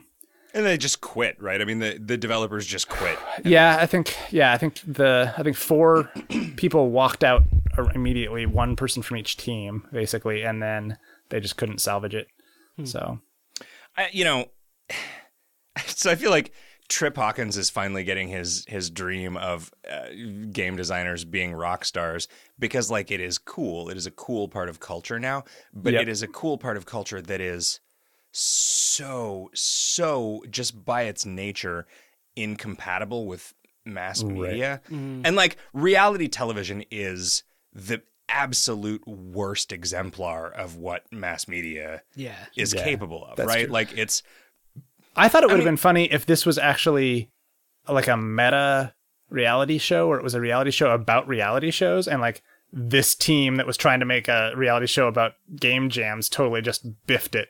And so like the team the you know the the the reality Oh, show man. team that was like trying to make one about like, Like you know, Reality su- Survivor. sewer workers or whatever is totally moving on to the next round or something. they just didn't know that that was like the level of the competition or something. Yeah. it's this frustrating thing because like guy, people like us, it bothers us that reality shows are fake, mm-hmm. right? yeah. I think for most of the audience, if you told them that it was fake, they wouldn't fucking care. Well, so right? do you, I mean, because do they're, you wa- care they're that watching it for the moment. Wrestling moment- yeah, is because I mean, I, I, yeah, I don't. I never got into wrestling, Yeah. and I, because it's fake. Like I don't uh, like. I would. I would be more inclined to watch a boxing match than I would a wrestling Yeah, match, like even though a wrestling match would be way more yeah, yeah. entertaining. Like, yeah. yeah, I don't know. It, it, it's but that's the thing. Everybody knows wrestling is fake, and ev- everybody likes wrestling. Like it's got mass appeal. I don't know if everybody likes it anymore. What's I mean, what's interesting is that MMA is like fucking not fake, and everybody likes that. Yeah. So so that's some progress, I guess. Some um, some friends of mine were on Junkyard Wars, and Oh, nice. Wh- which version? I don't remember. It was so the the season that they were on. I think the they the the team that um, that my friends were on were were they were on two episodes. The first episode was two teams uh, just from MIT, I think. Um, one was like three three women, one was three guys. Um, and then the team that won that went on to compete with uh, against another team, and the my my friend's team was playing by the rules, and the opposing team was breaking the rules several times. Like just like they like stole stuff from their like section of the ju- the junkyard or whatever, and they the like I think they were trying to build fire boats, so they had to like put out a fire with a like a raft built boat that they built, and they had to build their own pumps and stuff like that. And they put the, the other team put out the fire with a bucket, which was specifically against the rules, because the whole point was to build a mechanism to do it, not to like bucket brigade it. Um, and the producers let the other team do that and win uh, even though it was against the rules, because they wanted to set them up as like the bad boys, like the bad guy team that was like to be the Gross. yeah, right. So it was like it was like they let them cheat because it was more dramatic and because that has allowed them to establish them as the bad guys so that they could like, get all the way to the end of the season and then lose to the to another team or whatever. To- I mean, to to play devil's advocate a little bit though, like a television producer knows a fuck of a lot more about oh. making television that people actually want to watch. Than Oh. no, I some, know. Some it's dorks not. I'm who not want saying to play the a game by the TV show rules, was right? bad. Like, I'm, yeah. I'm saying that like No, it's like super, super dissatisfying to think Yeah. about if you're a person Yeah. that cares about Well- order or well, structure plus, or I mean- rules. Like, Junkyard Wars was presented way more as like a straight up game show than it was like a, t- a reality a show. reality show. Yeah. Yeah. So that's I for this particular show that that makes a difference. Yeah. well, yeah. Nah.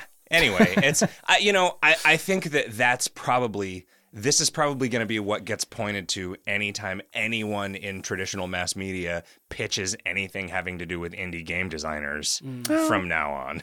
Which I don't know. I mean, like indie game, the movie was super compelling, right? Like it just wasn't something that lent itself well to real time.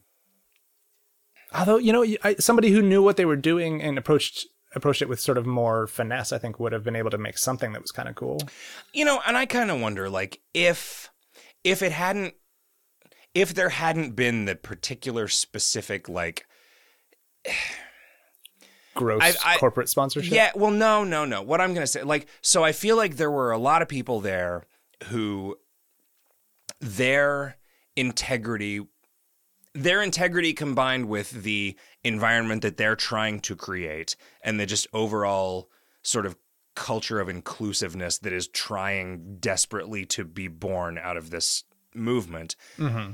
they could not abide some of the specific things that were going on at this. And so the right thing to do was for them to quit, right? Okay. I there is a part of me that wishes that it hadn't gone that direction with the grossness and that they had stuck it out and managed somehow to change it a little bit from within.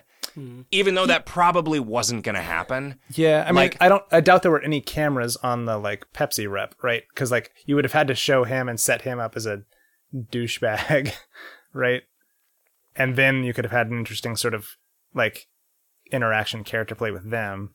Yeah, I mean, I guess they just don't they don't have any control over it, right? It it is impossible to like it is impossible to throw a wrench into the works when the works are in a different room and you never get to see them. Right. Right? So all you can do is keep throwing wrenches, but then somebody else is just catching them all and like, "Hey, look at this wrench asshole." Like he's wasting all this time and didn't even accomplish anything. Yeah, I yeah, yeah. Reality TV. Mm-hmm. It bites.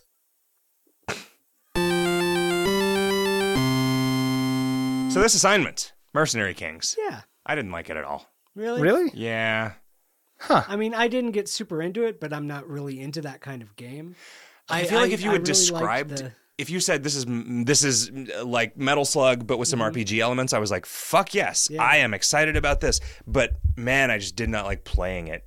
It's, It's hard. It is really fucking yeah, hard. it's tough. It, it definitely seems like you're like a lot of the time you're not necessarily expected to win a mission your first time through. You're expected to like learn what the map layouts are and how to get to the goal and you know maybe you get it your second try. having to learn map layouts and there's no map on the screen. There's There, I mean, there's a can- map. You hit select and a map comes out. Oh, Yeah. seriously? Yeah. Yeah. Wow, that would have made a big fucking difference.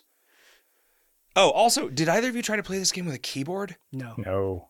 Jesus Christ. That was actually the I had I I was initially really enthused because uh, it had full uh, Steam support for the PS4 controller, which I fucking love.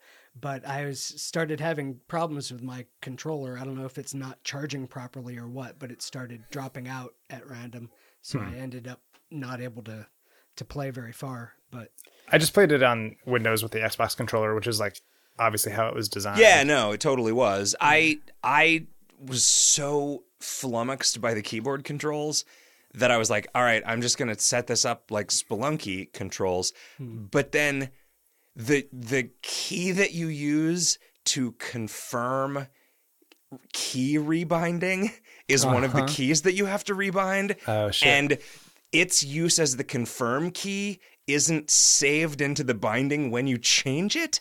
So you keep having to like go hit the old confirm key to do it. And like I eventually just let like, okay, like this this is what it's like to get old. I tried I tried to reassign the keys for this game and I couldn't figure it out. Like I just couldn't do it.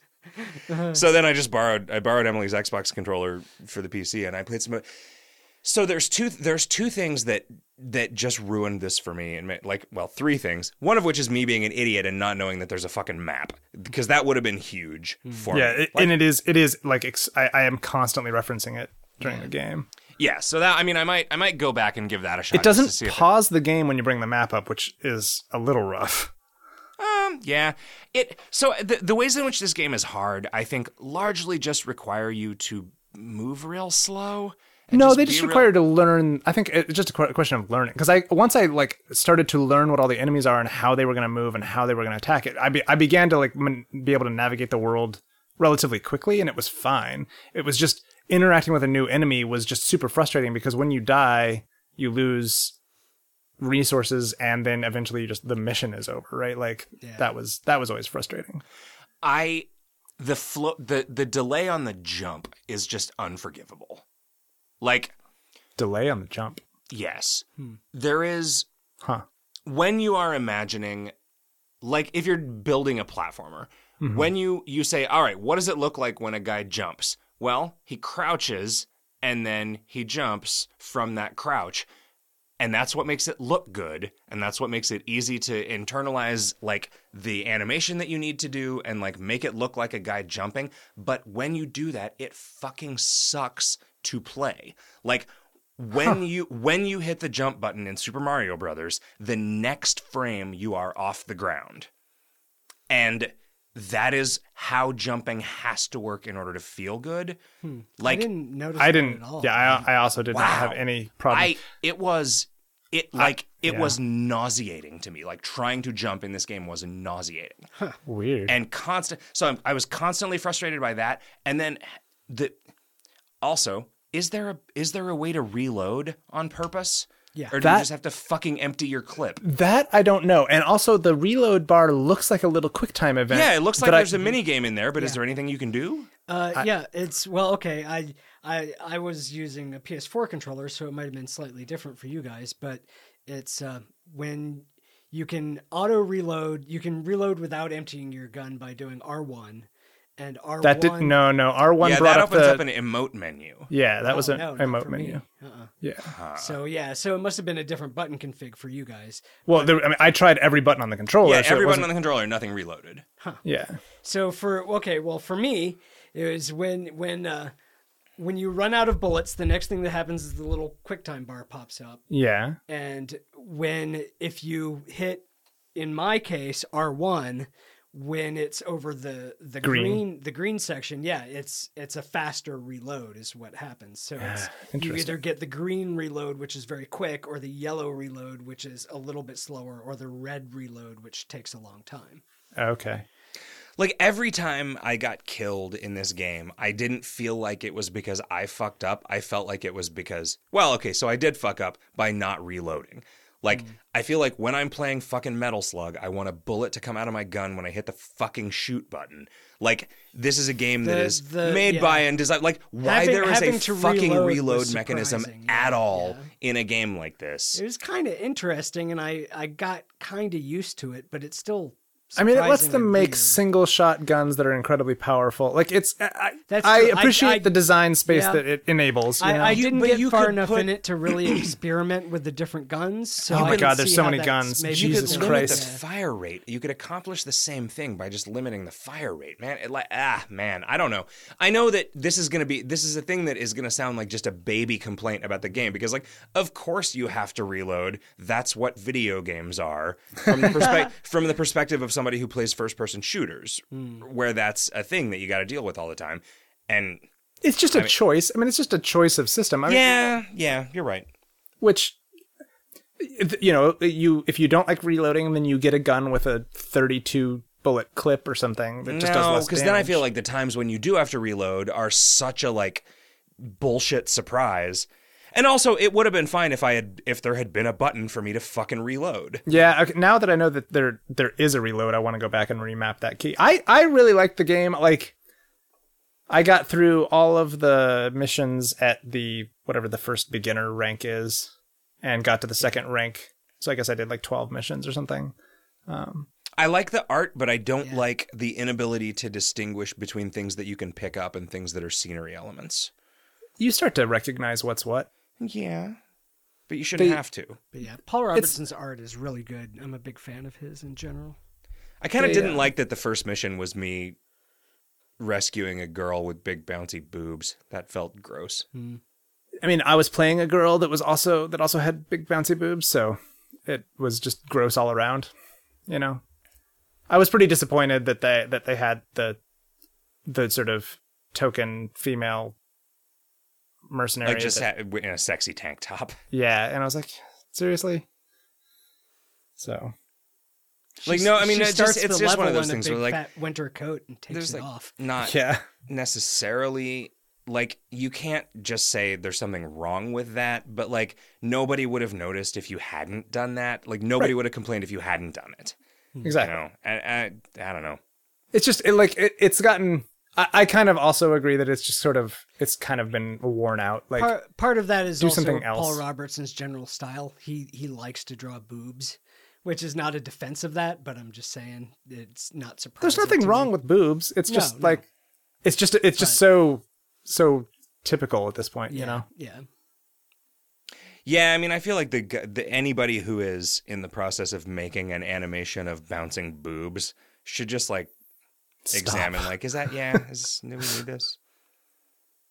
I mean, if you're making like super boob bouncer, Two thousand. yeah, yeah, two thousand. That's that's a prime. That was the prime era for the. But did you guys ever play Frontal Assault? No. I don't think I ever played it, but it was a. g- Full frontal assault. it was just a game where there were some there were boobs. I think there was like an they were wearing like an American flag bikini, and you would just like would punch them, and What? you'd build up combos by like punching them in such a way that they would like pendulum around in an entire circle and stuff. Oh my Wow. god. What? Yeah, it was. It so this was the thing that got called out as being like really transgressive and gross, like 15 years ago. Like it was. It was like maybe not 15 years ago, maybe 10 years ago, but but yeah. So yeah, just look that up if you Huh. if you think we haven't come anywhere, gotten anywhere.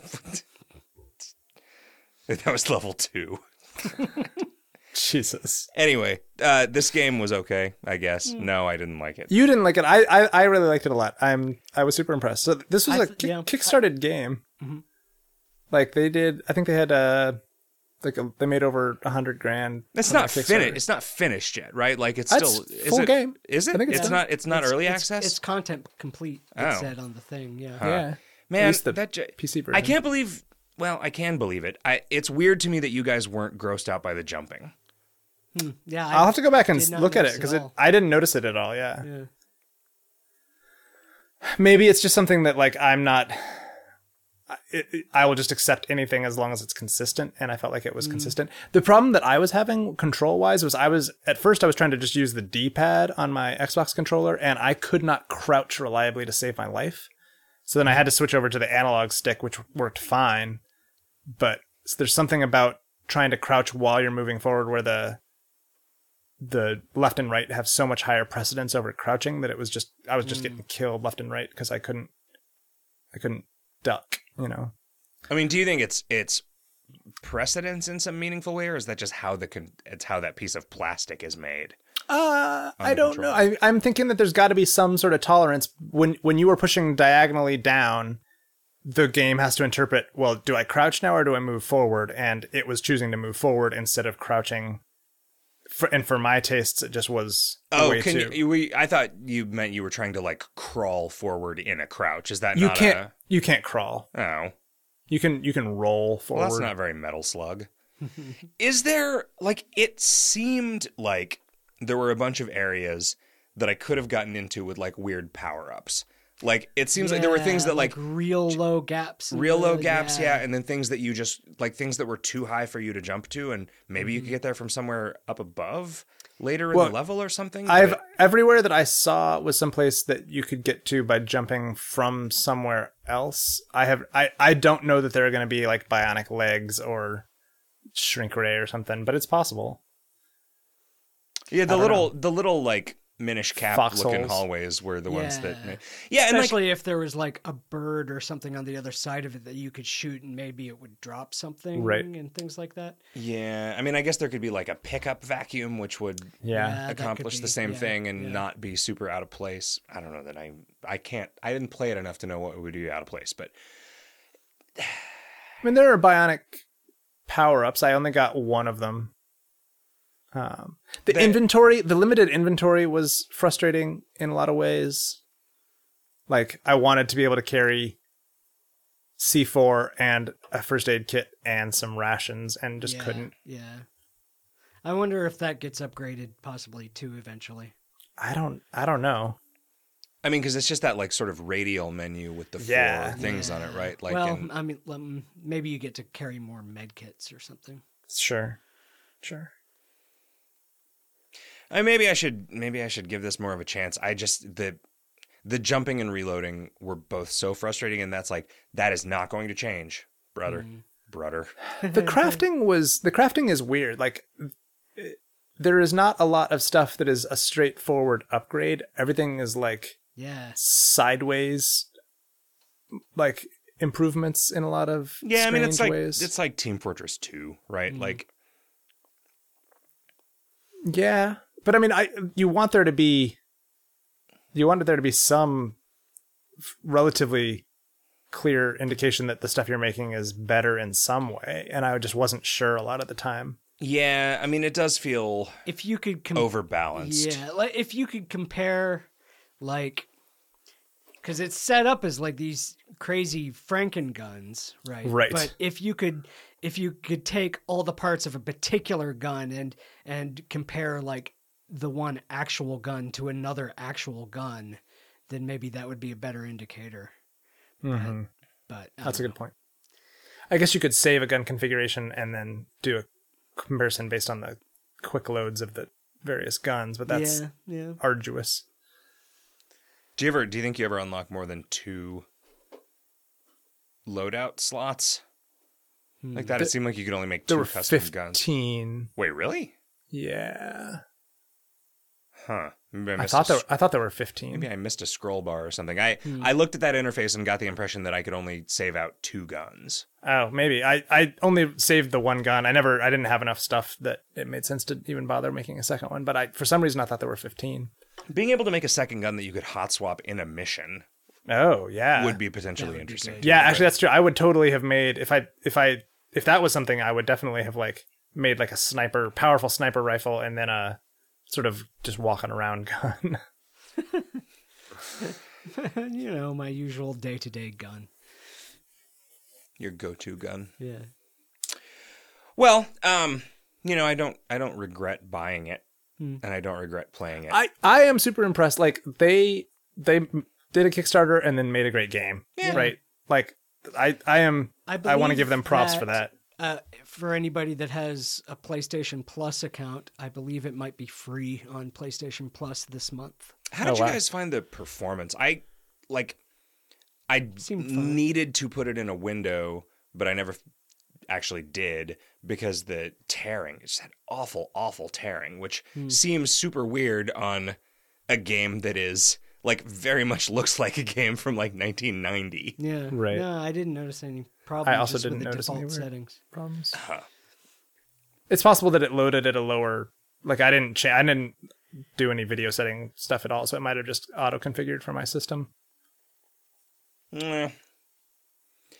Yeah, I mean, all of the things that I didn't like about it are are preference things and not quality things. I don't think, but the reloading was just super frustrating. Like I, I understand that that is, you know, it's like oh, well, you've got a barbarian in your RPG, but you don't have a strength stat. Like in a game that's about guns, there's hmm. not that many things you can have about guns, and so your fucking clip size is going to be one of them. But then like. It's I mean, it, it rewards it rewards paying attention and like having you know reloading your gun before you get into a uh, yeah, encounter. and, it, and with it- a with a reload key that would have been fine. But given that the only way to reload was just to fire your gun into the air until your clip was empty, that was super frustrating. Yeah, and if you guys didn't have the the reload button, that meant that means you were getting the longest reload period. every Yes, time. every time. That's such a weird thing. Like, why? I don't know. wh- I mean, that must be just that must be just something wrong with the. Most people, I think, you like most of the people using a controller on a Windows PC are using an Xbox Right. controller and not a PS3 or PS4 controller, right? Could you even plug a PS3 controller into? I don't know if a, I don't They're know. just- I don't they're know if just USB. compatible. Are they just USB? Yeah, but Yeah. I know I know that Steam very readily natively supports Xbox controllers. I don't know if it has the same level of support for PS3 hmm. stuff. Does it is it Steam that needs to have the support, or is it the individual game or the system? Well, I think it's both. Yeah. Okay. Because like I basically end up using Xbox controllers for Windows games and PlayStation controllers for Mac games because those two are just. It just seems like that is the obvious compatibility thing. Weird. I mean, it just works. Well, for next week, where we will all be united again in glorious harmony around this very table, that Riff has piled up with all sorts of shit. Well, like three things. Mm, there's more than three This things on lap- this. laptop Do you count a towel as a thing? Well, no, because the ta- the towel is just padding for the keyboard. Do you count a keyboard as a thing? Well, yes, that's thing number three. Okay. uh, anyway, for that uh, for that show, our assignment is going to be the Yawhg. How is that spelled? I don't know. I think I I think that I don't know. it's five letters, and I think those letters are Y A H W and G, but not yeah, necessarily are- in that order. okay, it is the Yawhg. Y a w h g. Okay. Oh yeah, wow. That was pretty you close. it- yeah, you had it close, but wrong. Uh, H G. Okay. yep. Anyway, Cool. uh, that's a game that we're gonna play, and I don't know much about it, and I am excited to play it. Me too. So, uh, Kevin, if somebody Yes. wanted to send us a listener's mail for the segment that we're about to skip, Yes. how would they do that? Uh, they could tweet us at VG Hot Dog on the Twitters. They could email us videogameshotdog at gmail.com. No. Shit. VGHotdog at gmail.com. I never email us, so it's it's like it's like I don't even exist. You know, I'm beginning to understand why you printed out the thing and put it on the wall every Yes. yep. Yes. Because I have the worst memory in the entire world. I, that's why I take notes, and I'm re- referencing my notes during the uh, podcast. Okay, well, uh, so, so I'll do this. You Yes. could Twitter us at VGHotDog. You could email VGHotDog at gmail.com. You could website videogameshotdog.com. And you could ask us for reviews on iTunes. Okay. yeah, if you guys have a podcast and you want us to review it, please let us know. Yeah, we'll do it. We'll go and we will review the podcast on iTunes. You know, I always think that I'm going to review podcasts on iTunes, and then I go there and I think, man, I don't. I don't want to write reviews. What I want to what I want to do is I want to like give constructive criticism, but that's not what that's for. Yeah. And I don't know how to just say, "Oh, I like this thing." I like this thing. It's good and the guys on it are cool. You could say I I like this. I wish that they had more um, talk about trampolines, right? I wish that they would stop talking about draining their pools. I, I you know I don't know whatever whatever your particular constructive criticism is. Eh, and then you give it five stars. Yeah, or four and a half. So I have a joke that I told the other day that just completely bombed and no one understood the joke that I was trying to make. And I still think it's really funny. My girlfriend said, I have a B in English. And I said, with grammar like that, I'm surprised it's not an F. Okay. Okay. I get it. That's good. I had to think about it for a little bit. But Okay, so Riff got it. I, maybe explain it because Josh also got it, but he didn't. He didn't understand it the Oh. way that. well, so it's got gotta be as in I gotta be in English, as in I have to be in English. Yeah, I except it's I have a B in English. Yeah. Okay, so it's B- yeah, it, it is interpreting the letter B as the word B E Right. and having that be a super weird sentence. Wait, I'm confused. Yes, I know because it's not a very good joke. This is the problem. Even though it is a good joke, it is not Yeah, a good yeah. joke. It's a good concept for a joke. You you you've Was got- you've was got it- was got it something- she talking about her workshop it a grade, or was she talking about having to go to class? she was talking about her grade. Okay. She said, I have a B in English, which is not like, ah, I have a go to the store. Is not like, that's not a sentence, right? Okay. But I have a B in English is a sentence if the B is the letter B. Right. So I think I think I so I think what you could do to to let's workshop this a little Okay, bit all right, all right. is well you should you, should be get going or something and I'm surprised that with that grammar you don't have an F or something like that right so like enforce what you're the secondary meaning that you're you're going for and then have your punchline Okay, okay. So I see. I think you meant I have to be in English, and with grammar like that, I'm surprised you didn't get an F. But, because the thing, the thing that I think is funny about the joke is that you say, "I'm surprised you didn't get an F," which implies that you understood what she said correctly. And that's Cor- the- yeah. that is the good thing about yeah, that is why the joke is good. But then everything everything else you do to actually articulate that makes the joke worse. Like ah this is one of those problems like we run into with interface stuff in KOL where it's like th- we will confuse people by making this objectively less confusing Ah, God, God, I don't So, know yeah, what to, well, I yeah. don't know what to do with this joke. it's, it's like, man, we, we're gonna do all this work and we're gonna figure out the perfect joke, and then everybody's just gonna clone it. anyway, if you want to send us a listener's mail about how to turn that into a joke that makes sense.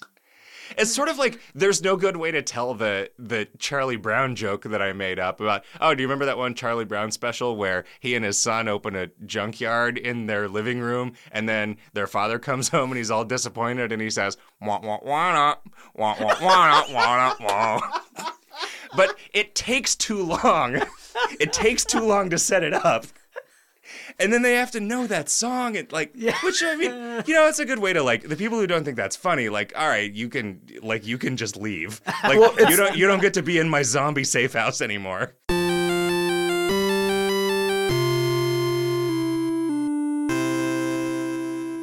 the problem is is when you say he and his son set up the whatever it, like at that point you've you've already hit a road hit a road bump You Yeah, you that- lost that him because Charlie Brown doesn't have a son. yeah